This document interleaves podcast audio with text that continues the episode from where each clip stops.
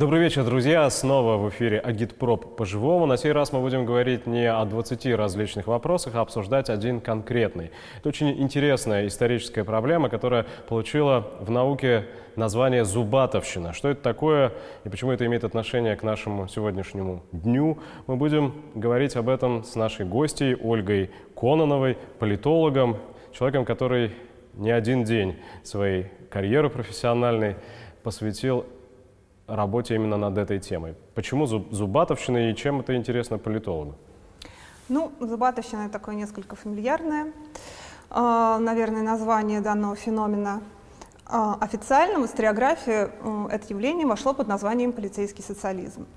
А если мы обратимся к профессиональным историкам, то они считают, что этот термин возник в оппозиционной среде, например, социал-демократов, но э, нет этому документального подтверждения, и я считаю, что моя версия заключается в том, что он все-таки вышел из э, консервативных кругов, ну, просто на том основании, что э, социалисты не могли бы использовать термин социализм в отрицательной коннотации. Полицейский социализм. Да, полицейский. Так об этом говорили. А, до момента, когда слово «зубатовщина» стало употребляться чаще и получило такой негативный, совершенно отчетливо негативный оттенок. Но давайте, прежде чем мы все-таки углубимся в это, а, объясним, почему «зубатовщина» «зубатовщина». Потому что Сергей Васильевич Зубатов. Да, а, начальник Московского охранного отделения Сергей Васильевич Зубатов, собственно, и явился родоначальником вот этого странного опыта, я бы, наверное, так сказала, отчасти политического опыта, а, который заключался э, в организации подконтрольных э, полиции рабочих э, союзах.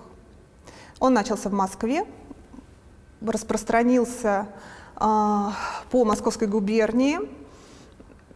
В 1901 году, в общем-то, он уже даже дошел и до Минска, и до Одессы. А, и а, позже, в 1903 году, когда Зубатов был назначен а, начальником особого отдела департамента полиции, он попытался его практиковать и в Петербурге, но там нашелся поп Гапон, который оказался, ну, в общем, он оказался своего рода конкурентом Сергея Васильевича Зубатова. Но так или иначе, Зубатов – это первопроходец вот в создании организации, да. которые внешне имеют облик революционные даже в чем-то, да, а по сути являются инструментами марионетками в руках охранки, в да, руках, да, в руках и, полиции. Да, да, да, совершенно верно вы все говорите. В общем-то, даже, может быть, не столько революционный, сколько а, либеральный. Хотя, а, что отличало Зубатова от а, других а, сотрудников а, ведомства Министерства внутренних дел, которые тоже пытались как-то своими тем или иным способом решить вопрос с рабочими. Зубатову все-таки удалось эти общества создать, и там действительно были советы. Там была агентура Зубатова, а, как он пишет в одном из своих эм, донесений, нам удалось провести туда свою агентуру в числе 17 человек, и ему действительно это удалось. То есть советы, в том числе и благодаря вот этому, а, именно благодаря тому, что были советы, в общем-то, наверное, правомощен, правомощен э, термин социализм, хотя, конечно, с большими оговорками. Применительно к этому да, явлению. Да, именно к этому явлению. Расскажите чуть подробнее все-таки о том, откуда есть Зубатов. Он же не с Луны свалился, как вот он так сформировался, как главный охранитель всея Руси, и, и откуда вот эта идея взялась внедряться, перековывать и управлять? Да, ну, знаете, в общем-то, любой исторический персонаж э, родом из детства, как и, в общем-то, все мы. А о детстве, о детстве Зубатова известно не очень много. А, ну, наверное, стоит немножко начать издалека, чтобы понять, как он вообще пришел вот к такому странному пониманию правды в жизни, странному пониманию добра и зла, на самом деле. Ну, а мы сейчас об этом скажем. Он был выходец из обер-офицерских детей, по крайней мере, так значится в э, формулярном списке, в его формулярном списке.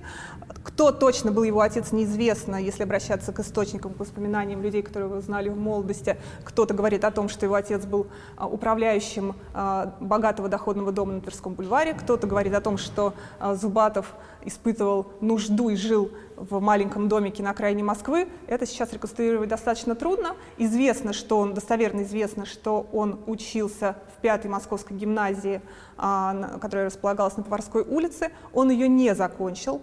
Он ушел оттуда после седьмого класса, хотя в соответствии с, российским, с российскими законами э, гимназическое образование составляло 8 классов. Почему он, доучившись одного года, оттуда ушел? Вот это тоже интересный вопрос. Сам Зубатов объясняет это тем, что отец его оттуда забрал а, из-за конспиративных кружков, которые вокруг него, а, ну, из-за этой вот конспиративной среды, которая в, гимна в гимназии была распространена. Но а, если мы опять же обратимся к, воспомина к воспоминаниям людей, которые его знали хорошо, то мы видим, что жена Зубатова, он позже, ну, эта девушка, его знак, с которой он близко общался, впоследствии он на ней женился, а, Михина, Анна Михина, она была хозяйкой библиотеки на Тверском бульваре. А, в этой библиотеке можно было достать любое издание, а, включенное в список запрещенной литературы. Это был фактически очаг а, студенчества очаг, вольнодумства. очаг вольнодумства, где студенты знали, что придя туда, они могут достать запрещенную литературу. Оттуда литература, более того, оттуда литература распространялась по регионам России, связь между студенчеством была очень неплохо налажена, и Зубатов в этом участвовал. Среди Неплохое близких... начало для, для, для будущего руководителя охранки. Да, он был очень погружен в эту среду. Более того, это люди, надо понимать, что это очень важно для его а, характеристики как человека. Он, это были его друзья. Это были не просто люди, с которыми он как-то соприкасался, это были люди, с которыми он а, общался достаточно близко. В частности, Михаил Гоц, будущий, а, один из будущих лидеров социалистов-революционеров, боевой организации социалистов-революционеров. То есть с самого они, начала они, этот человек... Они не были близкими друзьями, но это просто вот э, эта фигура очень важна для того, чтобы понять, каков был круг его общения. То есть в молодости это нонконформист. Не сказать, что вы там революционер, да, но уж, по крайней был... мере, нигилиста. Да-да-да. А он, тот, кто отрицает да, да, он, он не был порядок на... вещей. А, после разгрома народной воли а, в Москве, в принципе, серьезных организаций, серьезно радикально политически настроенных в 80-е годы не было.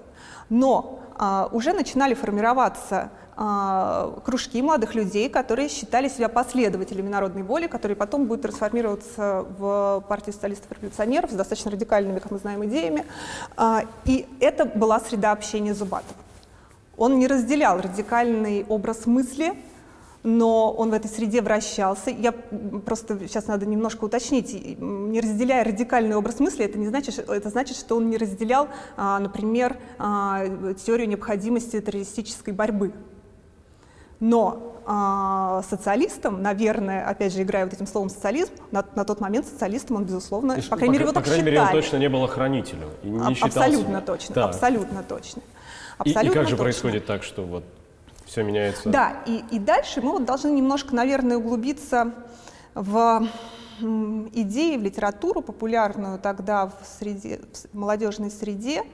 А, Зубатов называет себя э, писаревцем, характеризует тогдашнюю свою позицию, называет себя писаревцем, культурником, идеалистом. Стоит сказать, что э, существуют воспоминания знакомых на тот момент Зубатова Михаила Гоца, будущего эсера Аргунова, которые говорят, что Зубатов делился с ними какой-то своей странной теорией, он считался, ну, то есть он был ее автором. Кто-то даже вспоминает тетрадочку с записями, а, которые он зачитывал. А, вкратце эта идея сводилась, в общем, она была достаточно банальна, не нова, но это важно для нас а, чем? Это, э, эта теория сводилась к а, понятию массы и неординарной личности, противопоставлению Герои толпе. Толпы. Да, совершенно верно. Первое, что мы вспоминаем, книгу Наполеона III «История Юлия Цезаря», который, в которой она была переведена на русский язык, она имела хождение, ее читали. А, можем еще вспомнить других авторов. Конечно же, Федор Михайлович Достоевский вспоминается с Родионом Раскольниковым, который, конечно, своим гением опроверг э, эту порочную, на самом деле, со всех точек зрения идею сверх... Вож, сверх... Э, тварь дрожащая да, или о том, право, что... Вождь дрожащая или право имеет. Да, а, человек неординарный имеет преимущество перед людьми обычными, перед массой, перед толпой. И существуют действительно вот эти воспоминания э, знакомых Зубатова, которые свидетельствуют о том, что у Он него эти мысли крутились в голове, у него был к этому интерес. Это одно направление. А, его такое пренебрежительное, на самом деле, несколько отношение к людям, и он, будучи недоучкой, на самом деле, он недоученный гимназист, но он э, в какой-то момент, судя даже по интонации его писем, которые написал в департамент полиции, он действительно возомнил себя человеком, который э, не просто там, разбирается в политике или он, там, допустим, хороший администратор, полицейский, да, нет, э, он возомнил себя человеком, который... Судеб. Совершенно верно. И к рабочим было именно такое отношение. Но это будет, Сейчас, это будет не сразу, это, это будет, будет через сразу, десятилетия после. А как же студент позже. превращается в сотрудника охраны? Да, ну сейчас я просто еще хочу сказать несколько к первому вопросу добавить. Откуда взялась идея полицейского социализма?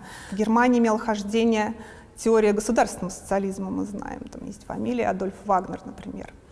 А, эти книги тоже были переведены на русский язык, а Зубатов общался с, эм,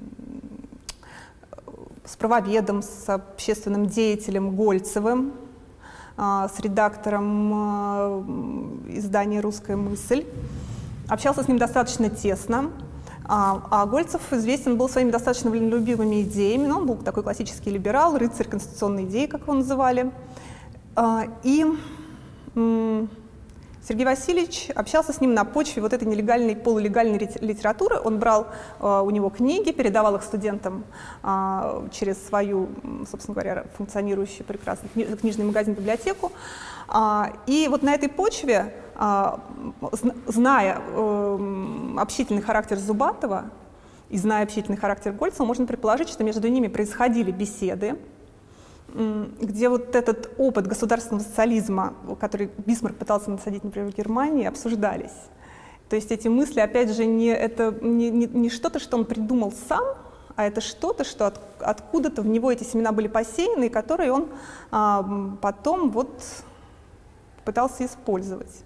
Ну, к этому мы вернемся, но все-таки прежде чем он мог да. чего-то пытаться изменить, использовать, создавать что-то, кого-то к чему-то привлекать, во что-то вовлекать, прежде он должен был просто поступить на государственную службу. А как вот из, из э, вольнодумцев, из э, ницшеанцев, из нигилистов можно превратиться было в человека, который начинает служить государству?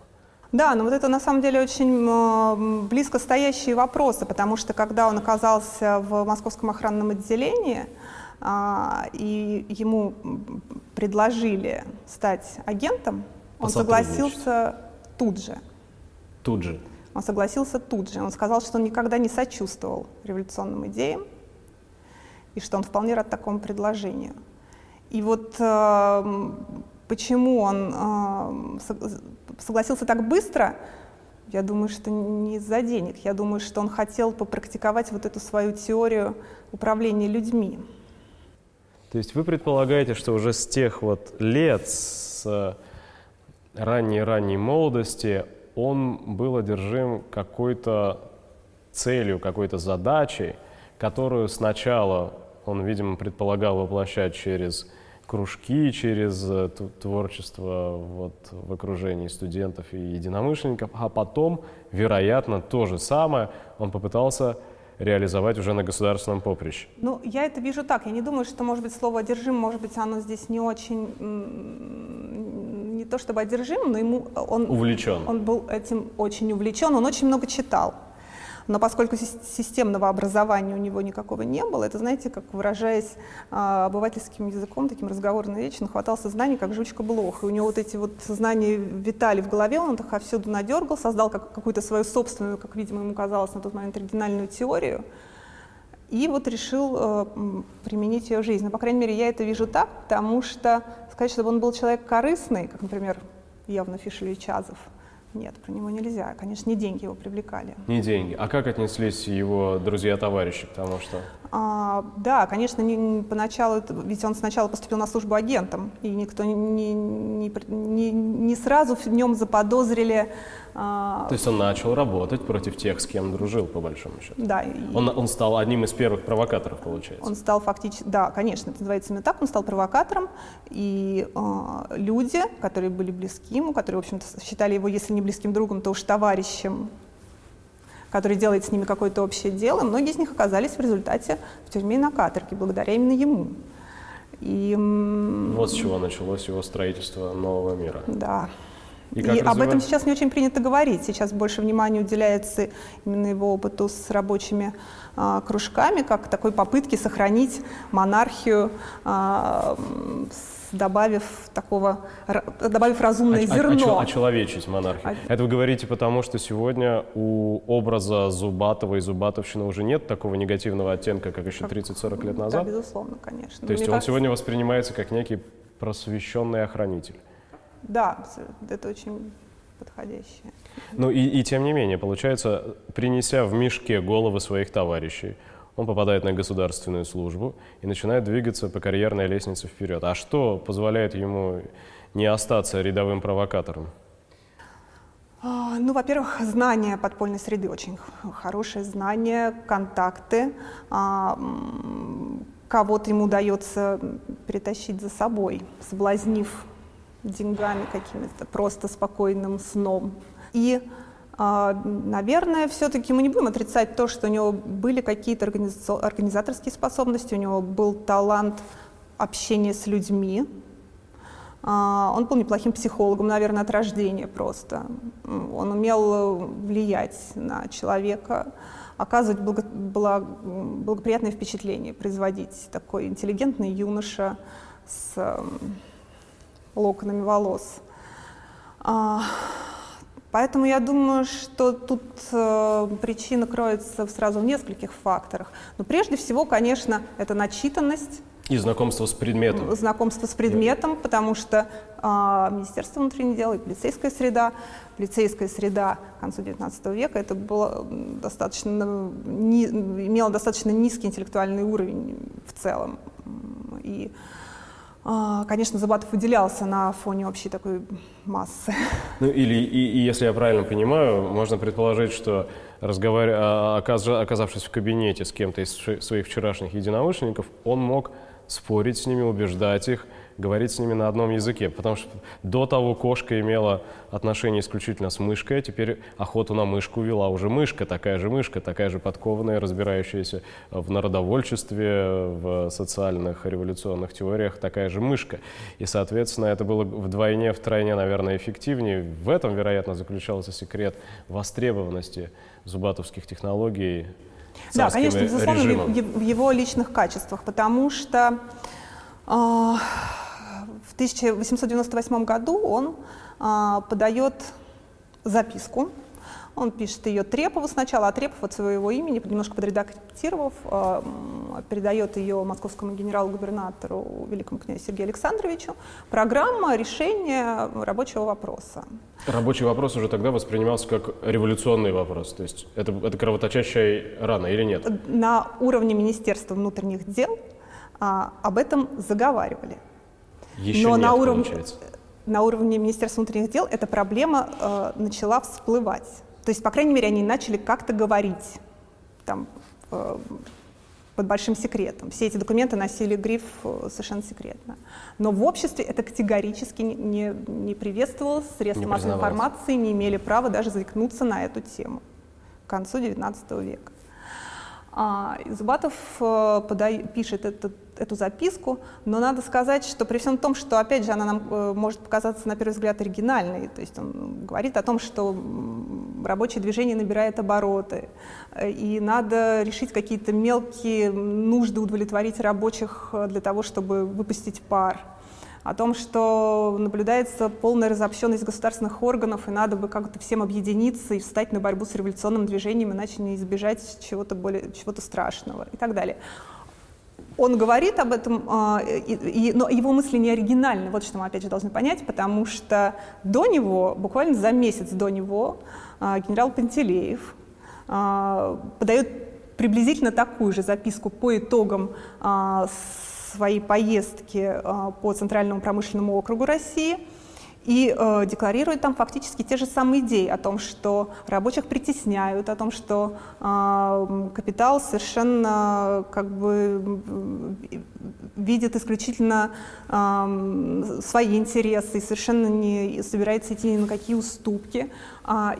И, при этом, понимая, что действительно существует проблема между трудом и капиталом, он а, предлагает а, как-то пойти на какие-то минимальные уступки рабочим, но при этом усилить полицейский надзор.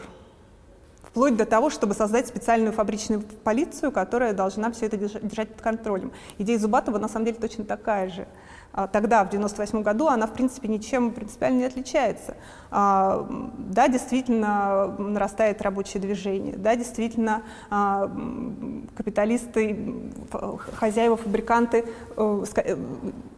э, э, удовлетворяют нужды рабочих скорее в исключительном случае, чем это, это не правило, это никак не регулировалось на тот момент законодательно. Фабричная инспекция, а, если мы вспомним, а, законом 1984 года была учреждена такая так называемая фабричная инспекция, которая должна была следить за порядком на фабриках, но она ничего не могла фактически сделать, потому что фабриканты чувствовали полное покровительство, а, полную безнаказанность покровительства Министерства финансов. Делали, что хотели. Делали совершенно, что хотели. Поэтому... Складывается такая ситуация, конец XIX века, бурный стремительный рост молодого российского капитализма, рождающий огромное количество противоречий. И вот на этом клокочущем, вздымающемся вулкане, на краю его сидят представители охранки, жандармерии, тайного сыска, наблюдают, глядя вниз за вот этой магмой, подпирающей э, снизу, и, и, и, и, и, пытаются как-то да. просигналить наверх, что, ребята, сейчас это все дело... Собственно говоря, да, собственно говоря, вся их деятельность сводилась э, к двум словам э, – опекать и наказывать опекать и наказывать. Опека, ну, там, допустим, открытие больницы при фабрике, открытие казармы там, с, с, с баней при фабрике.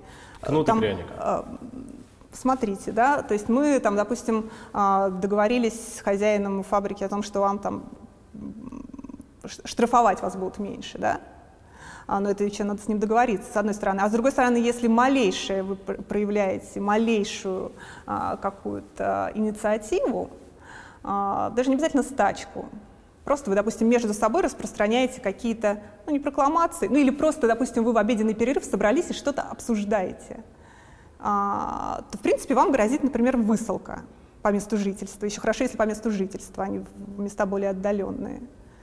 Надзирать, и, э, опекать и наказывать.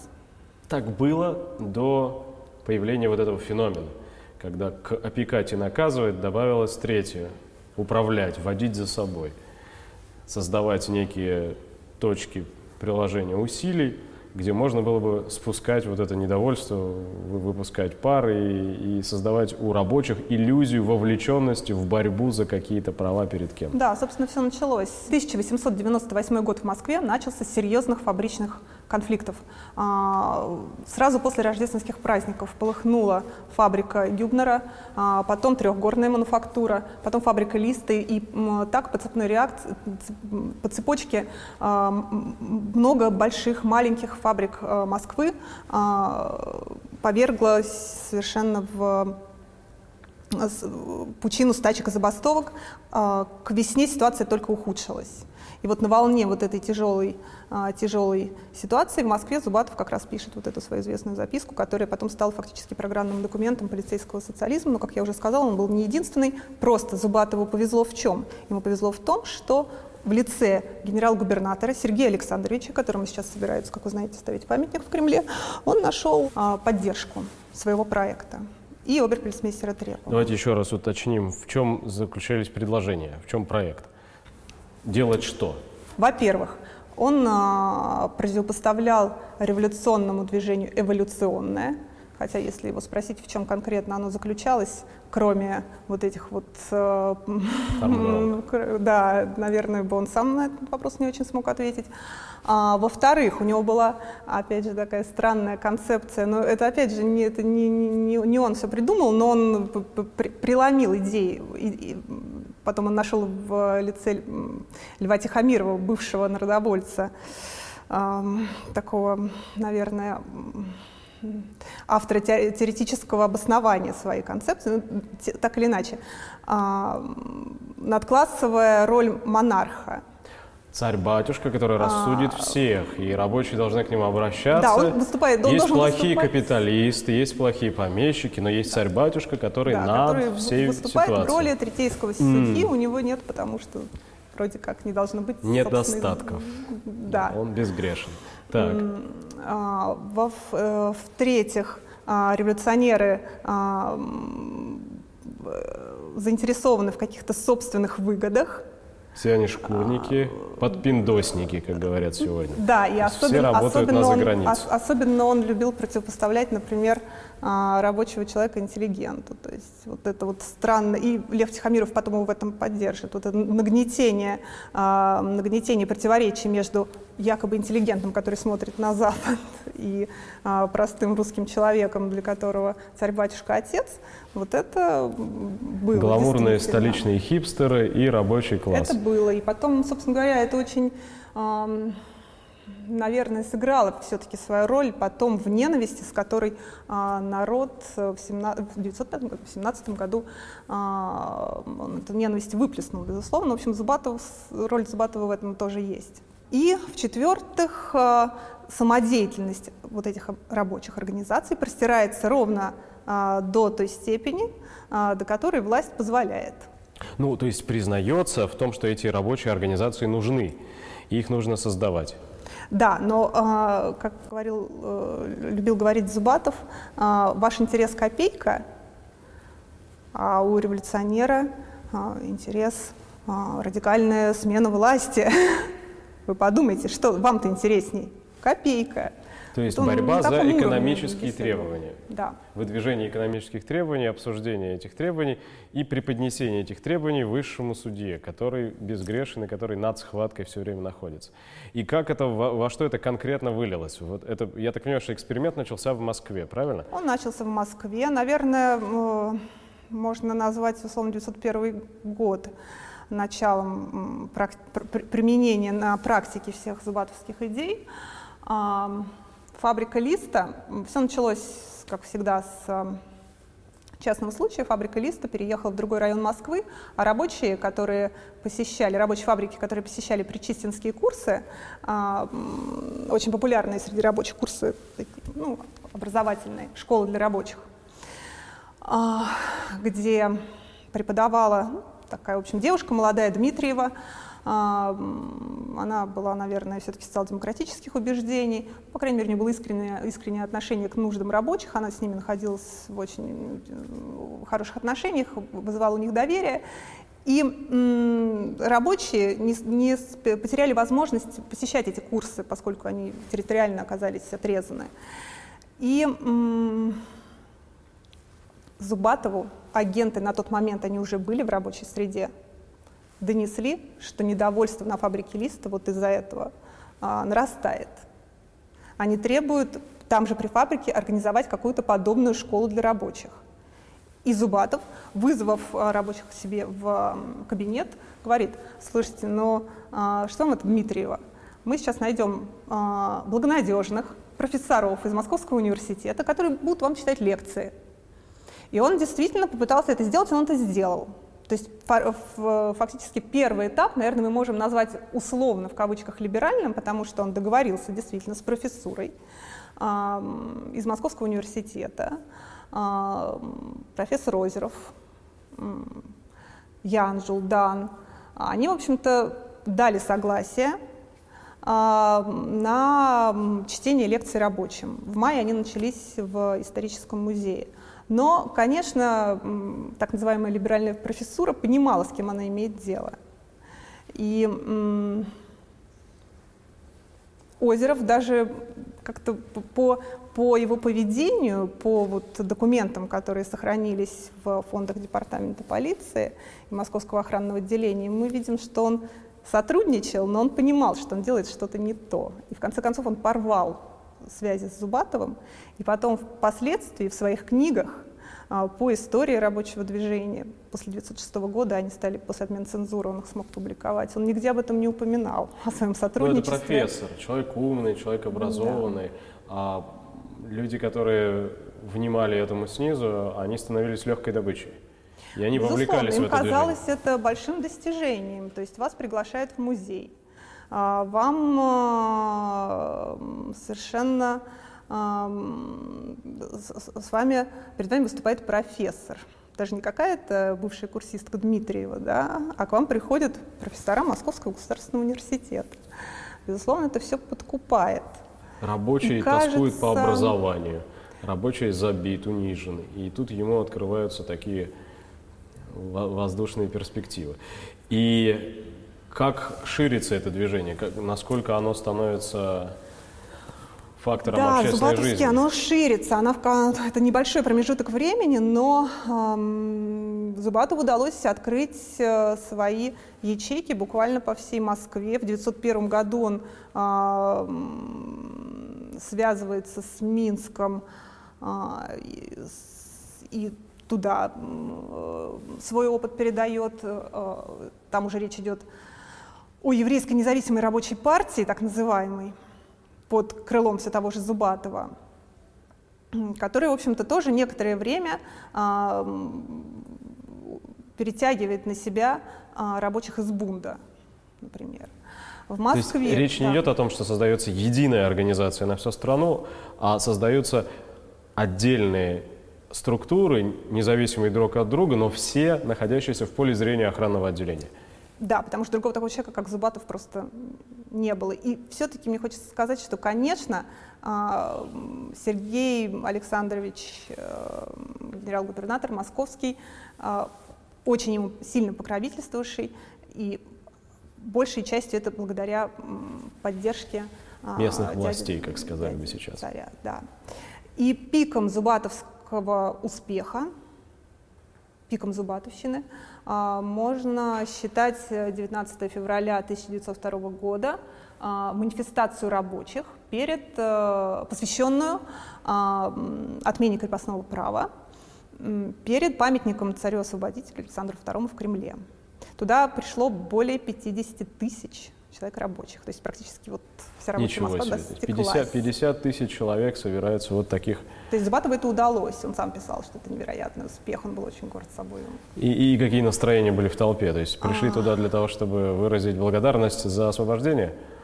Знаете, интереснее всего то, что Наверное, вот э, Максиму Горькому лучше всего он описывает в своем произведении «Жизнь Клима Самгина» очень хорошо этот день. И ему как э, писателю, как человеку творческому, талантливому, проницательному, ему, наверное, лучше всего удалось почувствовать и понять, чем, э, что, что из себя представляла вот эта толпа рабочих на тот момент. А, и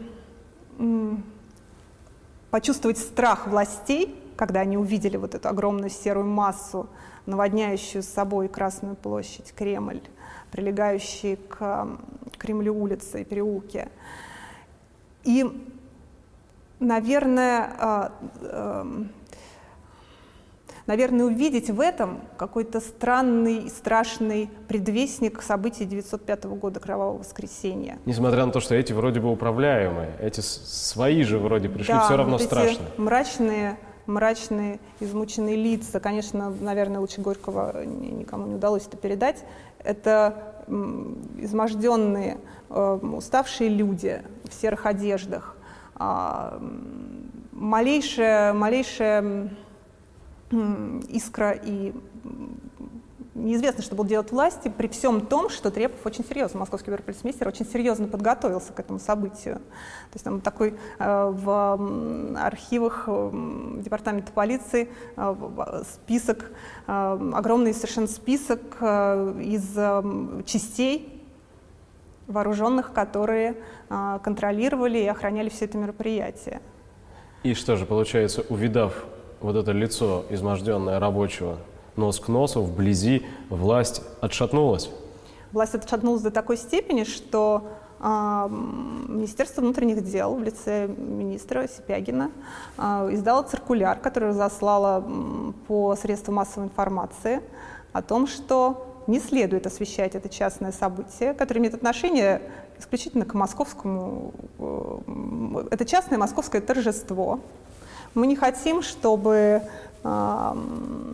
декларировать э, наличие у нас рабочего класса как такового. Это фактически было написано открытым текстом. И вообще лучше об этом подцензурной, по крайней мере, э, подцензурным изданием не писать вообще. То есть даже прирученный зверь оказался страшен? Да. И это положило конец Зубатовщине или нет? Это не положило пока еще конец, но до конца уже оставалось близко.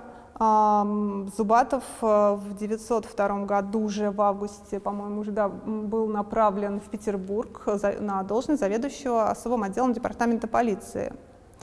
А, и, кстати, вот еще интересно, его отношения с Плеве, с министром внутренних дел. Уже на тот момент Сипягин был убит террористом Балмашем в апреле, на его место пришел а, Вячеслав Константинович Плеве. И у Зубатова с ним складываются неплохие отношения. Как же так? А, символ реакции Плеве, и на это тоже стоит обратить внимание, находит вполне себе общий язык с таким, казалось бы, да, вот Зубатовым, который предлагает какие-то изменения, смотрит в сторону народа, а, но они находят общий язык именно на почве а, вот этого полицейского метода, который Плевис совершенно абсолютизировал, и он считал, что вообще любую проблему в обществе можно решить только полицейским способом, усилением администрирования, усилением власти на местах.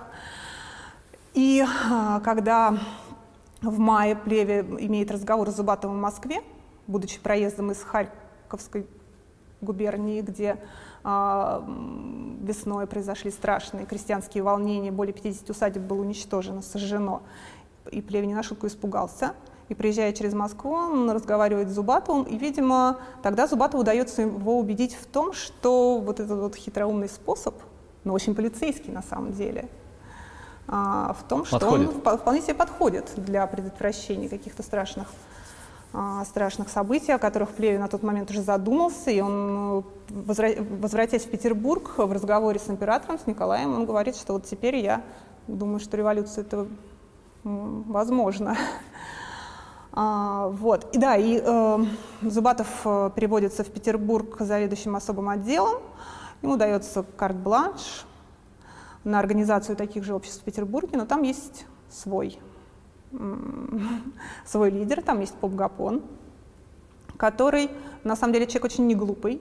И он сразу же понял, что Зубатов его конкурент. Зубатов тоже достаточно ревниво относится к э, Гапону. Он пишет э, о, о том, что Гапон желторотый, о том, что он не сведущ совершенно в э, литературе по рабочему вопросу, а, и так далее. То есть он, они друг в друге увидели, конечно, конкуренцию серьезную.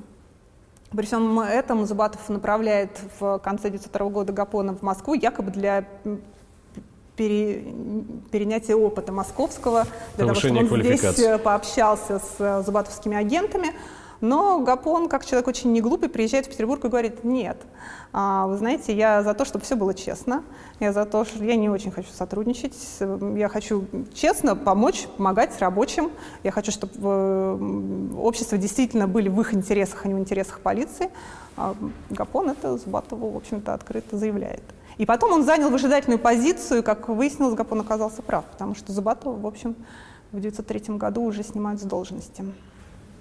После как отношения с министром разлаживаются. Да, они разлаживаются. Ну, опять же, здесь есть разные версии, почему Зубатов снят, э, и причем с позором буквально изгнан. А, он оскорблен, он унижен. А, но почему это произошло? А, это происходит все в августе 1903 года. Плеви вызывает Зубатова к себе на Аптекарский остров. А когда Зубатов входит в кабинет, он видит, что Плеви сидит не один. А, командующий жандармерией фон Валь сидит рядом с ним, и Плеви тут же бросает Зубатову. Я не привык разговаривать наедине с людьми, которым я не доверяю. И официальным поводом для снятия Зубатова с должности была стачка вот той самой еврейской независимой рабочей партии в Одессе, которая переросла в она вышла из-под контроля, она переросла в серьезные волнения. а, который очень долго не удавалось остановить. А Зубатову Плеве ставил задачу разобраться с этой партией. И она не была выполнена, если не путаю. А, да, совершенно верно. И плюс, ну, плюс еще этому... Зубатов имел неосторожность э, установить какие-то отношения с Витте. Действительно, поскольку Леви был такой большой любитель перлюстрации, он, в общем, это вскрытие корреспонденции в интересах э, безопасности, но известно то, что, не могу это не сказать, известно то, что после смерти Леви в его столе обнаружилась скрытая корреспонденция просто его знакомых. Он не мог остановиться. Читал все подряд. Да, он использовал в своих личных целях служебное положение. Наверное, это так можно назвать. В одном из э, писем э, в Одессу Зубатов пишет, что он нашел, э, дословно сейчас попробую вспомнить, он нашел, я нашел в лице царя настоящего юдофила, то есть человека, который расположен к евреям. Таким образом пытается евреев расположить, в свою очередь, к себе, говоря им о том, что он нашел в лице царя а, юдофила. И плеве сует ему в нос это, письмо это и говорит... на царя. Ну, это невероятная вольность на самом деле. Но Зубатов, он вообще был очень... Он, это, это очень свойственна ему вот такая фамильярность. Например, он когда... не, не изжил привычки молодости до конца Да, он, он, например, когда писал о профессоре Озерове в департамент полиции, он писал, что невероятное что-то... Это, это невероятное зрелище, совместная деятельность а, охранки и профессуры. Его это забавляло. И так заканчивается его карьера, после того, как э, он появляется да, в кабинете здесь, у Плеве, ему говорят «до свидания». Э, да, это, это послужило, в общем-то, формальным поводом, но, э, в принципе, Плеве был совершенно в курсе всех дел Зубатова, а он э, был в курсе того, что вытворяют его агенты здесь, в Москве. Они, например, могли заявиться на фабрику и говорить, что они выступают, что они посланники императора. Плеве об этом обо всем прекрасно знал, потому что он был главой ведомства, а, а Лопухин, э, который тоже директор департамента полиции, который находился с э, Плеем в прекрасных отношениях, э, он тоже общался с Зубатовым, это было всем известно. То есть, видимо, я думаю, что что-то была какая-то личная причина, почему Плеве так резко а, разорвал свои отношения, разорвал отношения с Зубатовым. А, Витте в своих воспоминаниях, которым, может быть, не очень стоит доверять, это признают все историки, он пишет о том, что был заговор Зубатова с князем Мещерским. Это такой мещерский интриган, а, гомосексуалист, а, редактор издания «Гражданин». Но в это поверить трудно, что Зубатов этот заговор инициировал сам. То есть э, Витте, мне кажется, что Витте хочет снять с себя ответственность э, вот этими своими воспоминаниями, как и, впрочем, в очень многих других делах. Большее доверие вызывают воспоминания Алексея Лопухина, бывшего директора департамента полиции, который а, пишет о том, что заговор был между Виттой Зубатовым, ну вот князем Мещерским, как вспомогательным звеном, как человеком, который просто профессионально распространял слухи. Но э, это уже частность. Мы можем для себя заключить, что в результате внутриминистерской грызни карьера Да, это вообще, вообще вот эта внутриминистерская грызня, это отличительная черта вообще всего царского правительства, всего, всей, всего окружения царского. И грызня была, между, ну просто между Витой и Плеви это был самый яркий факт, как раз за сферу влияния. А, не по существу дела, как опять же сейчас многие пытаются представить а, Витта либералом и таким свободомыслящим министром да, и свободомыслящим министром. Но на самом деле а, это был всего лишь корыстный интерес за влияние на императора, за властные полномочия. Итак, его слают, и он не возвращается к работе. То есть на, на этом провокаторы не исчезают, вероятно, да, само движение вот этих вот фиктивных, якобы просоциалистических рабочих организаций, по созданию таких организаций, само движение сходит на нет или практически на нет. В любом случае Зубатов в этом не участвует. На нет. Последнее, что мы о нем узнаем, это что когда империя заканчивается, когда Николай отрекается, на следующий, там, на следующий суд, когда, когда отрекается Михаил, Зубатов встает, находясь у себя дома, выходит в соседнюю комнату, берет пистолет и стреляется. Да, собственно, он действительно кончает жизнь самоубийством. А, почему он это сделал? Ну, я думаю, что не из страха. Опять же, не он был человеком, мне кажется, которому ничего особенно не было страшно. А, не из может быть, не из-за какой-то особой веры даже в монархию. А, хотя он всю жизнь свою пытался доказать, что он преданный монархист. Но более чем монархист, даже при всем том, что мы не будем ему отказывать в этом все-таки. Он действительно, в общем-то, был приверженцем монархической идеи. У него, наверное, как у человека самолюбивого, было ощущение такой проигранной игры. Проигранной у него было партии. ощущение, до чего доигрались? У него было ощущение, что проиграл вот именно он. А, может быть, тогда впервые в жизни он понял, что может быть, да, это мы сейчас можем только строить догадки, может быть, он тогда впервые в жизни задумался о том, что, возможно, он в чем-то был неправ. В 1905 году он об этом не задумывался. Когда, И потом... Когда расстреляли демонстрацию Гапона, это не было понятно. Он не, да, это он, у него удивительно, но ведь он, а, можем сейчас ознакомиться с некоторыми его письмами, которые он писал своим знакомым, а, в том числе сохранилась его переписка не то чтобы знакомым, но вот с таким известным деятелем а, революционным Бурцевым, а, разоблачившим Азова, издателем журнала «Былое», который пытался его все вытянуть на какой-то разговор. Но Зубатов не вытягивался. Но, тем не менее, переписка их сохранилась. А, и Несколько статей было опубликовано в «Гражданине» Мещерского, а, где Зубатов, после того, как после 1905 года, когда была отменена цензура, стали выходить э, публикации о полицейском социализме, о Зубатовщине, и сам Зубатов пытался опроверж... опровержение написать, несколько статей тоже было.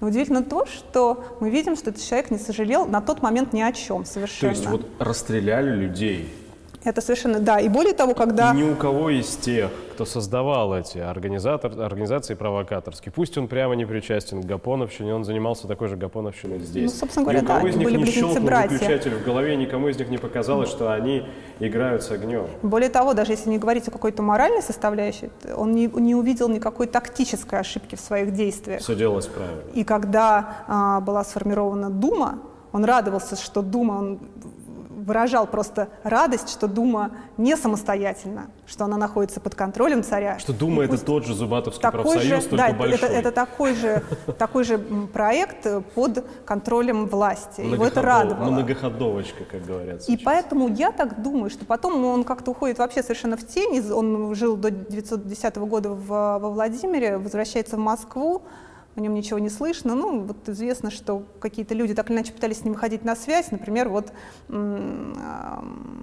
черносотенцы искали контактов с ним, но он, он тоже отказался. Они видели в нем своего, как ни странно, человека. Почему бы это?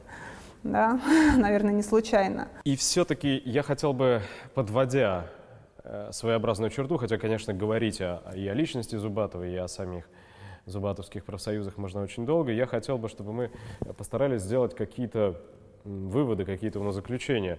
Эта практика была для своего времени абсолютно пионерской, если можно так выразить. До того э, в России седлать будущего красного коня никто не пытался. Как она впоследствии во что трансформировалась? Можно ли сказать, что аналогичным образом буржуазия и ее репрессивные органы вели себя с рабочими в других странах? Насколько эта практика, ну что ли, была взята на вооружение другими? Да, вы знаете, но мне кажется, что очень важно в контексте абсолютной монархии России, вообще российской истории, понимать то, что наша политическая ситуация – очень сильно отличалась от того, что было на Западе, просто в силу того, что у нас была абсолютная монархия, а там ее не было. И это ощущение абсолютной несвободы, оно, конечно, было доминирующим во всей нашей истории. Ведь, например, если говорить о, об опыте рабочего движения, а, на Западе мы видим разделение, и там оно действительно а, получилось, разделение а, высококвалифицированных рабочих, которые больше зарабатывали, которые были, в общем-то, собственниками жилья, не были рабочая собственниками, аристократия. рабочая аристократия. И низкоквалифицированные рабочие – это отдельная история, это люди с более низкими запросами, и культурными, и материальными и так далее. Но у нас было несколько иначе, и это исключительно российская черта, исключительно российская особенность. Несмотря на то, что у нас также были высококвалифицированные рабочие, например, такие как Степан Халтурин, который сейчас известен нам как какой-то безумец, который взорвал э, Зимний дворец, попытался взорвать царя. Но на самом деле никто не говорит о том, что он был высококвалифицированный рабочий, который занимался самообразованием, который пытался издавать рабочую газету, ему ее издавать, но он не мог это позволить себе делать в условиях э, режима, в котором он существовал. И он пытался, он, например, хотел уехать даже в Америку, потому что он понимал, что он там выживет, благодаря своей инициативе, благодаря своим знаниям. Но от безысходности он э, решил устроить вот этот взрыв от безысходности, хотя он не был убежденным террористом. Вот. И у нас э, вот эти э, высококвалифицированные рабочие, безусловно, были. И были рабочие э, также, которые находились в более бедственном положении, которые не теряли свои связи с, деревней, с деревней и ситуативно приходили в город на фабрику и, в общем-то, были больше, наверное, еще деревенскими жителями. Но а, именно наши рабочие выступали единым фронтом всегда. Они, может быть, это какая-то странным образом а, трансформировавшаяся идея общины. И она была свойственна Рабочий именно коллективизм русским. такой. Она, он, он был она была больше, ярче у нас опыту, независимо от образованности, дохода. Рабочие наши всегда выступали единым фронтом. Они, они как э, писал рабочий Бабушкин, э, лозунг был «за общее дело». Они это дело считали общим. И, у нас вот, и поэтому у нас вот эта попытка вбить клин между а, теми, кто зарабатывает больше, и теми, кто зарабатывает что меньше. Пытался сделать Зубатов. Что пытался сделать Зубатов, она не она не прошла. Ну а сама по себе идея создать какую-нибудь дурацкую организацию, где, где все сидят и переписывают бумажки в надежде на то, что высший разум поможет, вмешается и так далее. Насколько я понимаю, она не так уж и устарела. Она не, не так уж и устарела. А, тогда она не прошла. Она, 905 год, он, собственно говоря, поставил точку на всех этих экспериментах. А когда рабочие Люди догадались, что их дурят? Они, они добились очень много. Ну, собственно говоря, подозрение того, что что-то не то, оно было всегда. Другое дело, что это, это выпуск пара настолько искусственно создавал, и проблемы же ведь никуда не уходили, потому то есть что пар не выпускался. Он его, да, то есть создавалась опять же создавалась видимость, но если на Западе он благодаря разрешенным профсоюзам он выпускался хоть как-то, то у нас... Это была ходьба это, по кругу. Это, это была совершенно тупиковая ситуация, и, а, и никаких изменений в положении не, не происходило. И стоит отметить, что ведь запросы ведь были не только экономические, как, нас пыта, как Зубатов пытался убедить, а рабочий а, начинал чувствовать... Он был уже городским жителем по существу по Но крайней мере, сформировался отдельный класс, у которого а, были абсолютно другие а, требования. Он относился к себе с большим уважением, он не чувствовал себя а, рабом, он себя не чувствовал. Его оскорбляли штрафы, его оскорбляли обыски, он не хотел работать. Интересная тоже ситуация. В 1896 году стачки в Петербурге и Москве начались из-за того, что в, э, в день коронации Николая в мае, по-моему, был объявлен выходным днем, и стояли, фабрики и заводы не работали, и, соответственно, рабочие за этот день не получили зарплату простой работы. Их это возмутило. Они не считали коронацию а, серьезной причиной для того, чтобы стояла фабрика. Это не значит, что они на тот момент были какими-то социалистами, ну, что они все были социалистами, революционерами. Нет, но они не считали коронацию достаточной причиной для того, чтобы фабрика, чтобы у них был простой в работе, соответственно, в оплате труда. Ну, кстати, нужно не забывать, что мы вот обсуждаем рабочую, вот, вот эту полицейский социализм, эту составляющую в, в творчестве и в, в деятельности Зубатова, но параллельно с этим не переставала работать и охрана, охранка а, а, сыскной департамент, не переставали отправляться эшелоны с заключенными, не переставали действовать э, репрессивно, репрессивно-карательные органы, и те, с кем представителям Зубатова не удавалось договориться, кого распропагандировать не удавалось, все эти люди выполняли собой глубины сибирских руд. Да, безусловно. Административная не... высылка – это самое меньшее, что грозило маломальски несогласному, а, неважно, студенту, рабочему. То есть кнут применялся ничуть не хуже пряника. Но а, если вот из этой исторической далекой от нас реальности попытаться взобраться на нашу сегодняшнюю высоту и посмотреть, посмотреть вокруг. Ведь у нас тоже есть много организаций, где борются за все хорошее против да. всего плохого, где уповают на волю царя-заступника, равноудаленного от всех, где ни в коем случае никогда, насколько я понимаю, главное отличие Зубатовского профсоюза заключается в том, что в нем никогда, ни при каких обстоятельствах не поднимается вопрос о классовой борьбе. Там не говорится о том, что... Не говорится о политике вообще. Да, можно говорить о чем. Сегодня тоже таких организаций полно. Боритесь с ювенальной юстицией, пожалуйста, Бога ради. Ради Бога. Боритесь с Госдепом, с кем угодно, с э, пятой колонной, со спящими. Да, вот это, кстати, уже о чем я говорила, вот этот У нас опыт... есть миллион разнообразных аббревиатур, в которые втягивают. Сейчас сегодня нет того рабочего, горьковского, который мог бы прийти Но есть человек, но есть просто человек... Есть человек, одержимый патриотическим чувством, которому обидно за державу. И этого человека берет тот или иной наследник Зубатова, сегодняшний провокатор, и втягивает в свою организацию, которая имеет внешне такое же социалистическое обличие, такую же социалистическую упаковку, но по сути являются реинкарнацией вот тех охранительских экспериментов начала 20 века, потому что осуществляются теми же самыми современными Зубатовыми. Да, совершенно верно. Ну, смотрите, видите, как замкнулся наш разговор. Мы вернулись к тому же самому неуважению а, человека, не, не, неумение видеть в человеке, в любом человеке, человека с большой буквы, нежелание видеть, нежелание к человеку относиться с уважением, непонимание э, такого, э, непонимание, э, э, нежелание понимать э, того, что человек э, уже давно неверноподданный, а гражданин, у нас вообще это понятие гражданин не очень как-то, не до, не до конца, мне кажется, э, гражданин, это прежде всего человек, который, который имеет право на проявление своей воли у нас, э, в общем-то, с этим есть некоторые проблемы сегодня. И, э, и, и круг нашей беседы получается, что замкнулся, потому что мы пришли вот к тому же самому, что есть какие-то исключительные люди, которые обладают исключительными правами, и которые по каким-то неясным причинам, да, наверное, каким-то совершенно порочным на самом деле, а, э, имеют власть над а, всеми остальными, и им позволено больше. И они находятся в исключительном положении в финансовом, в правовом, да? Мы же это видим, и мы живем в таком мире. Ну, оправдывают себя они тем же самым, что оправдывал, чем оправдывал себя Зубатов. Они называют себя патриотами. Они не видят ничего плохого в термине «охранитель».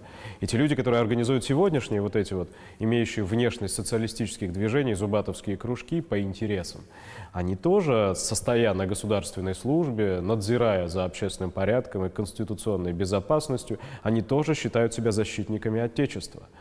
Вот мне кажется, что пример, биография Зубатова здесь, его бесславный печальный конец, они очень показательны. Они в первую очередь должны быть приняты во внимание именно этими стражами государственности и безопасности, которые пытаются реинкарнировать этот опыт. Вот этот ужас, это разочарование и тоска в глазах Зубатова, когда он в 17 году видит, до чего довели эти манипуляции общественным сознанием, он должен, мне кажется, постоянно перед глазами быть и у наших сегодняшних Зубатовых. Но я хотел бы спросить вас еще не только об этом. Вот вы упоминали фигуру Азефа. Фигура Зубатова, мне кажется, не менее противоречива. Мы видим очень часто, если обращаться сейчас к истории, что те люди, которые... Что, в истории нет ничего одно, одно, одномерного, однолинейного, однонаправленного. И парадоксальные вещи с историей вытворяет диалектика – с одной стороны, провокатор Азов, находящийся на коротком поводке у охранного отделения, получающий тысячу рублей в месяц жалования, выдает на расправу своих товарищей эсеров, там, революционеров и всех их благополучно казнят. С другой стороны, этот же человек и такие, как он, готовят убийство царских чиновников, готовят покушение на царя. И получается, что одной рукой они держат государство за вымя, а другой рукой вонзают в это же самое, самое вымя нож – и аналогичная история, если мы посмотрим на самого Зубатова, это человек, который, с одной стороны, карал и защищал государство, с другой стороны, сделал все для того, чтобы из прозревших, одурманенных им когда-то рабочих получились впоследствии большевики. Ведь эти 50 тысяч, вышедшие на Красную площадь, я готов поспорить, что огромное количество да, из них да. пополнило собой большевистскую партию. Безусловно. Безусловно. Знаете, я тут же сейчас вспомнила цитату который мне очень хочется сейчас привести на самом деле, потому что, мне кажется, он очень правильно характеризует то, о чем вы говорили. Малоизвестный в широкой публике автор, историк революционного движения некий Богучарский, который в 1912 году а, издал книгу а, об истории народничества, народничества, народнического движения.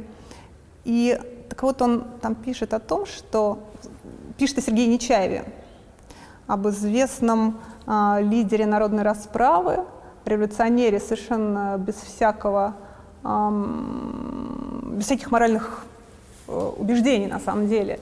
От него народная воля открещивалась. Она говорила, что Бера Фигнер, например, говорила, что они ничего общего не хотят иметь с такими людьми, как Нечаев. Так вот, Богучарский, он говорит о том, что э, ведь сложить ситуацию несколько иначе, и Нечаев мог бы стать агентом третьего отделения. А, просто сложить немного по-другому просто ситуации в его жизни. А, например, мы вспом можем вспомнить Дегаева, такого же деятеля, ну, деятеля народной воли, который а, одновременно был а, и народовольцем, и провокатором, и в результате а, убил своего непосредственного руководителя Судейкина. Куратор. Куратора. И вот эта идея, да, и какой вывод делает Богучарский из всего этого? Он говорит о том, что а, монархия а, рождала а, такую извращенную мораль в обществе, что эти люди, они, в общем-то, их появление неудивительно, людей с извращенной моралью. Они были абсолютно порождением монархического абсолютного режима, несвободы и лжи, в котором все существовали. И, это, и такие люди, как Гапон, и такие люди, как Дегаев, такие люди, как Нечаев, такие люди, как Азов. Там можно, можем назвать очень многие фамилии. А, Были Зубат. продуктом этого времени, закономерные. Это закономерные, а, закономерные дети своей эпохи. Нельзя сказать, что они... эпоха изменилась радикально. Наверное, самым правильным под конец нашего разговора было бы сказать, что во всех этих э, многоходовочках, во всех этих оперативных комбинациях никогда нельзя знать, кто на ком ездит и кто в конечном счете окажется выгодоприобретателем. И чего? Потому что над логикой любой конспиративной операции всегда есть высшая логика, логика классовой борьбы, логика общественных сил, которые не сводятся ни к каким маленьким э, чекам, распискам и докладным. Да, логика если, истории. Если я сумел выразить эту мысль. Огромное спасибо вам, Ольга, за то, что вы провели этот час с нами. Надеюсь, что разговор будет полезным для нашей аудитории, которая увидит что-то из прошлого и в окружающем нас сегодня настоящем. Спасибо. Спасибо.